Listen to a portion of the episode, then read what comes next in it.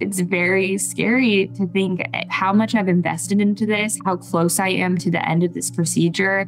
I've been waiting over two years to be pregnant. So um, I, I there is no world where I could see me stopping this process right now. That's 26 year old Gabrielle Goidel describing the moment she heard about the recent Alabama Supreme Court ruling that frozen embryos would now be considered children. The ramifications of this are enormous. What it means is if the frozen embryos in a fertility center are ever discarded or destroyed, people could be held criminally liable. And for Gabby, as well as others in Alabama hoping to become parents through IVF, the ruling was devastating. On Friday, the justices ruled that embryos created through in vitro fertilization, or IVF, would be protected under Alabama's Wrongful Death of a Minor Act. Advocates for infertile couples call the ruling terrifying. Now, to be clear, freezing embryos is incredibly common during IVF procedures. The hope is that one of them could lead to pregnancy. But embryos are sometimes damaged or disposed of while in the lab. It's often part of the process. It can even happen as the embryos thaw. And the loss of those embryos, for whatever reason, opens the pathway for healthcare providers or the patients themselves possibly being hit with punitive damages. Again, even if those embryos are frozen or outside of the uterus. As a result of all of this, some clinics in Alabama have already paused IVF programs out of legal concerns. A third fertility clinic has now shut off IVF services because of the Alabama Supreme Court ruling in that state. All of this happened when Gabby was just three days away from having her eggs retrieved at a fertility clinic. Her fertility journey so far had already been grueling, like it is for many. I've already been so poked and prodded with the IVF process. And now I feel like there's somebody else who's coming into my personal life. And it's very invasive emotionally, where I'm already having so much invasion physically. It's been really hard emotionally.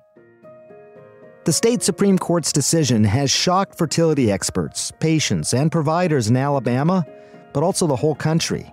It's a decision experts say could have further legal and medical implications. I think it most seriously impacts those who are most vulnerable. We have patients who want to go through IVF who save up for years to go through it. We have patients who mortgage their houses because their desire to build their family is so profound.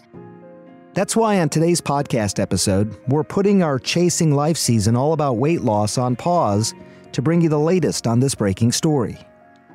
For more context on what's happening on the ground in Alabama, I'll turn to CNN correspondent Isabel Rosales, plus fertility doctor and Northwestern University Medicine Associate Professor Dr. Eve Feinberg. She's going to share how this ruling could impact patients beyond just Alabama. This is a special edition of Paging Dr. Gupta. When Gabby and her husband Spencer heard about the state Supreme Court's unprecedented ruling, the couple told CNN they had spent more than $20,000 and two years of their lives trying to get pregnant through IVF. We were so close to, to having a child, to starting a family, that it was taken away, you know, last moment, uh, last second. It just feels almost like we're cursed. My colleague, CNN correspondent Isabel Rosales, has been in Alabama talking to Gabby and Spencer, as well as others going through IVF treatments. So, this is a first of its kind ruling that really puts back into the national focus the question of when life begins. So, this really just raises the question of the future of IVF in Alabama and really beyond. But how did this issue make it to the Alabama Supreme Court? I was surprised to learn how this all started. This really stems from wrongful death lawsuits that were filed by the parents of, quote, several embryonic children, children that were created through IVF. So according to the court documents, these embryos, they were in, in a cryogenic nursery. So they were in liquid nitrogen, awaiting implantation when somehow a patient gained access to that nursery, dropped the embryos on the floor from getting a burn from that liquid nitrogen, and then those embryos were destroyed. So these parents obviously incredibly distraught. They wanted accountability. They wanted answers for that. So they filed a wrongful death lawsuit. And all of this made its way to the Alabama Supreme Court because, as to this point in time, there was no state that said an embryo is a person. And that's what the, the Alabama Supreme Court established. Establishing embryos as children. That upended the entire practice of IVF in Alabama. What it meant was that providers would now have to consider the possibility of being criminally liable if an embryo was lost, which created immense obstacles for people like Gabby and Spencer, who we heard from earlier. They're a young couple, but they have been through a lot. They suffered through three miscarriages. Gabby was told by her doctor that she had a higher than normal likelihood of having a pregnancy with genetic abnormalities. So, faced with that, they decided to go through the route of IVF. Gabby was just days away from having her eggs retrieved when this ruling came down and when she got the call from her clinic in Alabama. So her clinic told her that they couldn't guarantee if they'd be able to make, store, or ship embryos. Once Gabby got that call, she was panicked. She, she called me in tears. This is exactly what she feared would happen after hearing about the ruling. I was very scared. We got the green light to start our, our medication on Thursday. The decision came down on Friday. I found out on Saturday and I was already, you know, fully invested in this process. We had paid our clinic in full. We had purchased all of our medication, physically invested into it. And we had been training like you would train for a marathon. Like we haven't been drinking, we've been eating healthy, we've been exercising, trying to make sure our bodies are prepared for this. And it just feels like it's been months long. And then to be told that there was a possibility that we would have to stop this in the middle of one of the most important parts of it is is really terrifying. She made calls and she got connected to a fertility clinic in Texas, her home state. That same night, she hopped on a flight and decided this is the route. I'm going to go through Texas to continue my fertility care. I found a doctor that will take me in and now it's go go go rush rush rush get on a plane and travel to get this done, which again it is exciting that I I am going to get to continue but also a ton of stress that we did not anticipate in this very stressful process. So, how are healthcare teams and IVF specialists responding in Alabama? There are not a lot of fertility clinics in Alabama. Seven is what we've counted. One of them belongs to Dr. Andrew Harper. While three fertility clinics so far in the state have halted certain IVF treatment programs, Dr. Harper refuses to stop IVF treatments. He's still seeing his patients, he's still moving forward, but he has paused the disposal of embryos. They're not respecting women's reproductive autonomy, their reproductive rights. They have, call it what it is, a religious agenda. So I asked him, how does he continue his business? How can you do this when so many other clinics have put a stop for right now? Well, he told me he's doing this for his patients. It's their embryos, they should decide. He feels very passionately about that. It's saddening, it's frustrating, but I'm in a position in, in my career as a reproductive endocrinologist where I'm not sure I give a damn anymore about what old white guys in Montgomery say. I'm here to advocate for our patients, and we want all our patients to reach their ultimate family building goals, whatever that might be. And we believe in patient autonomy, and that trumps all. Now, since this ruling from the state Supreme Court, we have heard the Alabama Attorney General has also weighed in. And this is what came down from the Attorney General's office saying, quote, Attorney General Steve Marshall has no intention of using the recent Alabama Supreme Court decision as a basis for prosecuting IVF families or providers. That's from their chief counsel, Catherine Robertson. Many of you may be wondering so, what does this all mean in your state? And for the country as a whole. Medical experts and critics, they're worried that this ruling will have wider consequences way beyond Alabama. They're worried that this ruling essentially created a roadmap where groups or legislators across the country may try to target fertility treatments. So outside of Alabama, the national repercussions we could be looking at is whether other states could attempt to define embryos as people, as we're seeing now in Alabama. Already, there's one religious group using Alabama's ruling as precedent to target abortion rights in Florida. So, for many of these critics, they fear that Alabama has opened the floodgates to a whole new frontier in this battle of reproductive rights. It's excellent reporting on the ground from CNN correspondent Isabel Rosales. I got to tell you, one thing that really stood out to me from that conversation with Isabel is Dr. Andrew Harper's statement that this is a court ruling based in religion and not science. As a doctor myself, that's incredibly concerning. So I decided to reach out to an expert to continue the conversation. I think that this was a highly political move and one that really doesn't follow the science and doesn't take into account the needs of the people who live in Alabama. Fertility doctor and Northwestern University Medicine Associate Professor, Dr. Eve Feinberg, joins me next.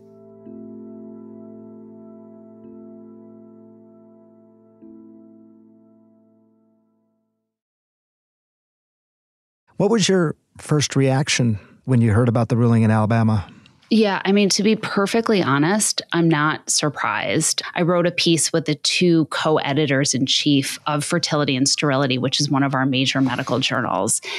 And we basically wrote how the confirmation of Amy Coney Barrett would lead to upending Roe and once you take away the viability clause and the protection that Roe offered, then the rest of personhood and this idea that you declare an embryo a person at the time of fertilization, like that truly set this into motion. And I went back and I read that piece that I wrote back in early 2020, and it was eerie hmm. as to how our predictions played out. And so I think that this is not like a one off case, but probably like a very carefully orchestrated, carefully planned move by a whole political movement that is not just seeking to overturn Roe versus Wade, because that's now been accomplished, but really to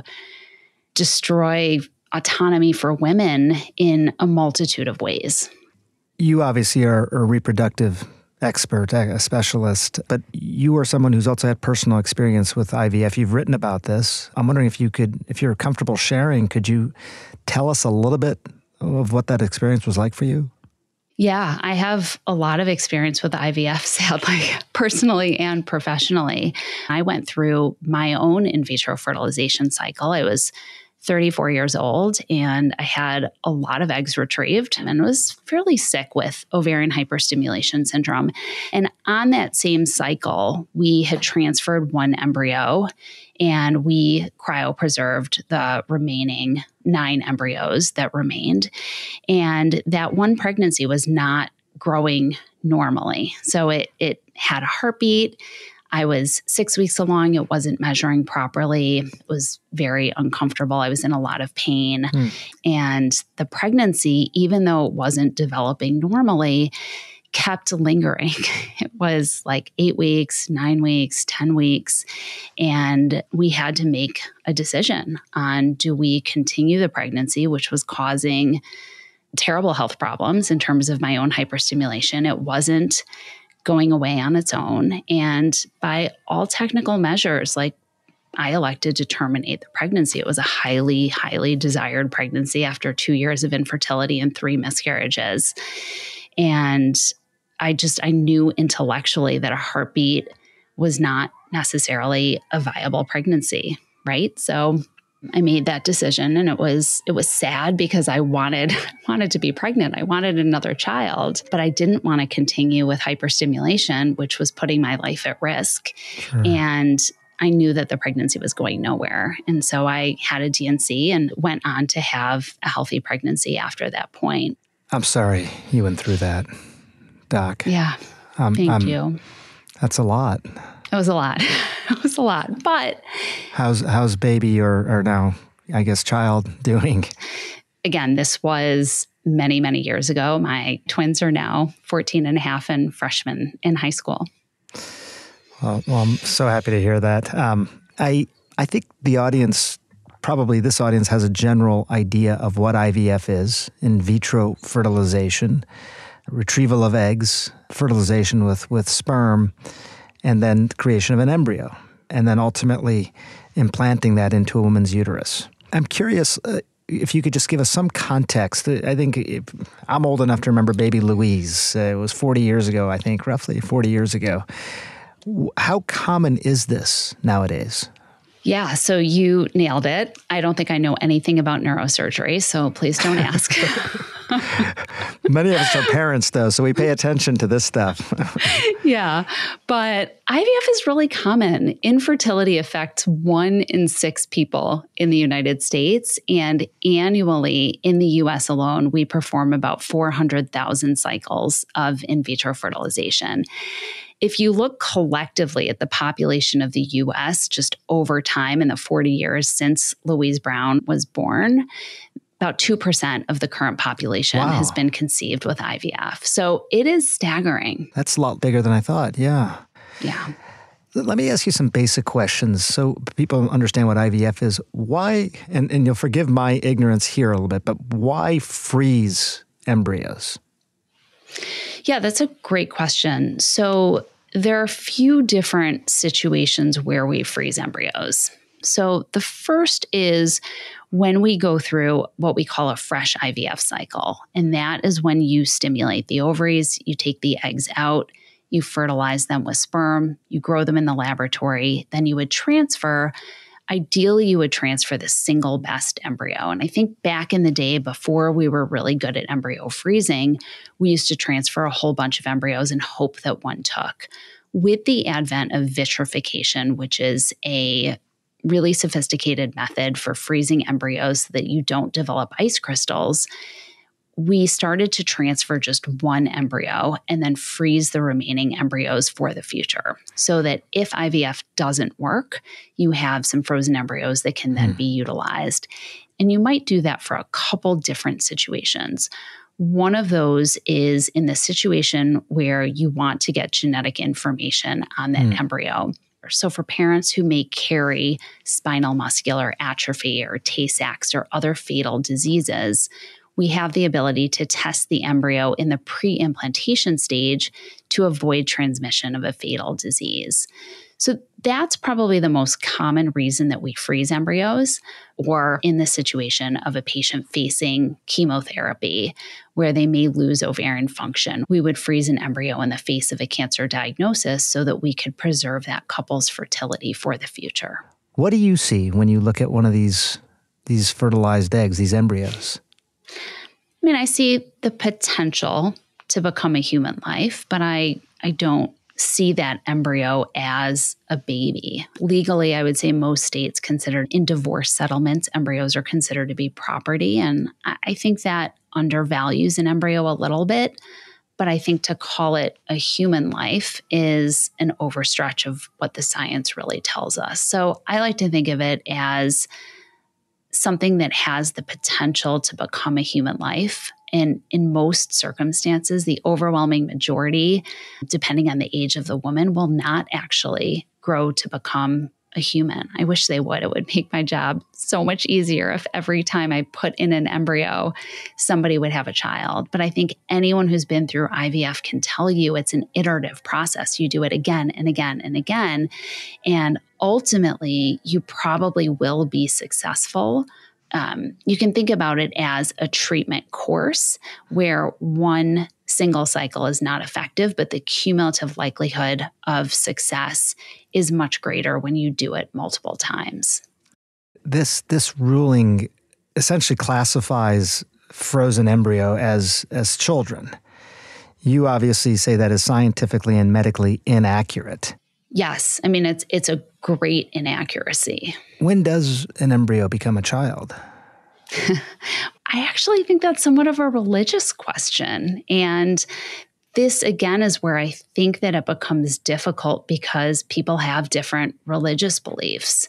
And there are some religions that believe that life begins with fertilization. And there are some religions that believe that life begins with brain development. And personally, I think it becomes a child when it has the capability of living and growing and surviving outside of a mother's womb. So I, I, really think that the viability clause that was enacted in Roe is probably the one that most closely mirrors the science of what what does it mean to be human and what does it mean to actually be a person? I think it means that you're capable of living independently. And granted at 24 weeks you still need a tremendous amount of neonatal intensive care unit support but at least your life isn't entirely dependent on another human being. You can live independently from that person. But i think the bigger question of when should a child be protected by the laws of a state and when is it appropriate for a state to intervene i think it has to be at the point where it's separate and distinct from a woman's own body. And i think that again as a reproductive endocrinologist as a woman as a mother and as somebody who has been put in some difficult medical situations I think that those difficult decisions need to be between a physician and her patient or a healthcare provider and their patient, and not decisions made by government who don't have the unique qualifications, training, and experience to have these difficult conversations with patients because they are very nuanced and they're very emotional and they're very difficult. But I have a lot of years of education to have these conversations. And I have found when speaking with legislators that they don't really understand the science. And I think that in the Alabama case, they probably didn't quite understand the implications of what their ruling is now going to do for those families that so desperately want children. How much of what is happening right now with a ruling like this do you think is religion? Based and how much of it is science based? I think it's 0% science based and 100% religion slash political agenda. Is there any part of this that makes sense to you? Uh, if you had to defend the other side, for example, and I hate asking you that question, but just because you are so knowledgeable, if you had to defend the, defend the other side of this, what would you say? Yeah, look, I think that there was a crime that was committed there was somebody who, again, for motives and reasons that I am not privy to, went in and destroyed something that is tremendously valuable, right? Like he went into an embryo tank, dropped very precious material on the ground, and took away the reproductive potential that may have been within those embryos. I think that crimes warrant punishment and I I understand the grief and the loss that infertility patients have when they lose embryos. However, it is in no way scientifically the same as the wrongful death of a minor. I think that's a line that was crossed that does not make any scientific sense. What would you tell patients, you know, families that want to have a baby and we're considering IVF? Uh, right now in Alabama, what would you what would be your counsel to them? Come up to Chicago. that is where we are, huh? I mean, it is very sad. I think those patients who need care are probably best served not having their care in the state of Alabama. And I think that's a really hard thing to say. But I think the current climate is not good. I think that this was a highly political move and one that really doesn't follow the science and doesn't take into account the needs of the people who live in Alabama the patients, you know, some of them may not have the option uh, to, to go to a different state. And for them, this is not going to be something that's available to them anymore if IVF services are not available in many of these clinics. What are you hearing from your fellow healthcare providers there? How, how are they feeling? What are they planning on doing? Yeah, I mean, I think they're, and the same is true, you know, at the other end of reproductive spectrum, I think it most seriously impacts those who are most vulnerable. And so, you know, we have patients who want to go through IVF who save up for years to go through it. We have patients who mortgage their houses because their desire to build their family is so profound. And so, this ruling is going to impact those patients even more than the average patient going through it. As for my colleagues in Alabama, I think they're reeling. I think they're trying to figure out what makes the most sense. Does it make sense to wait it out and let the pendulum swing the other way? Does it make the most sense to move their clinics across state lines? I, I don't think anybody has an answer or a plan. It's too raw and too soon. But I really think that it's a huge problem and we need to find a better solution to this. Sincere gratitude to Dr. Feinberg for sharing both her deeply personal and professional experience with IVF. You know, for stories like these, it's important to me to not let politics drown out the real people being affected, especially people like Gabrielle and her husband Spencer, and many other families out there now wondering what this all means for their chance at becoming parents.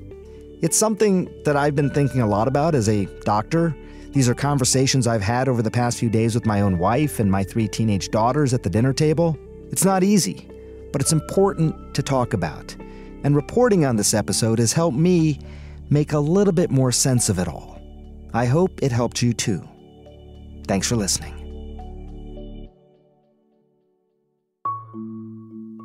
Chasing Life is a production of CNN Audio. Our podcast is produced by Aaron Matheson, Jennifer Lai, and Grace Walker. Our senior producer and showrunner is Felicia Patinkin. Andrea Kane is our medical writer, and Tommy Bazarian is our engineer. Dan Dzula is our technical director, and the executive producer of CNN Audio is Steve Lickteig. With support from Jamus Andrest, John Dianora, Haley Thomas, Alex Manasseri, Robert Mathers, Lainey Steinhardt, Nicole Pesaru, and Lisa Namerow. Special thanks to Ben Tinker, Amanda Sealy, and Nadia Kounang of CNN Health, and Katie Hinman.